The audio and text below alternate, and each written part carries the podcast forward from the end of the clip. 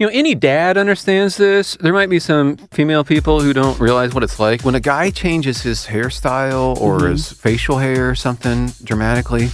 People feel okay about saying, "Oh, gross! What'd you do?" Brian Urlacher grew hair. This is an NFL guy who was known for being bald. I heard th- about that. I haven't seen the pictures. It didn't look bad, I don't think, but it's just Okay. it's a trending topic. Like, oh, stop it!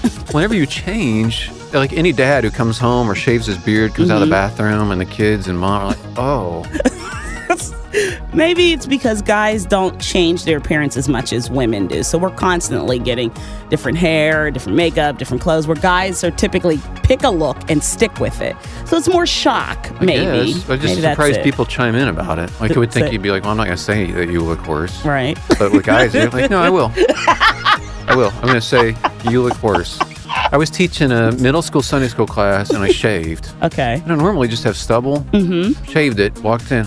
Ooh, you're ugly. The kids said It literally that? said that. Well, and it hurt. I was going to say it didn't, but I'm still talking about it. It's been several years, so maybe it did.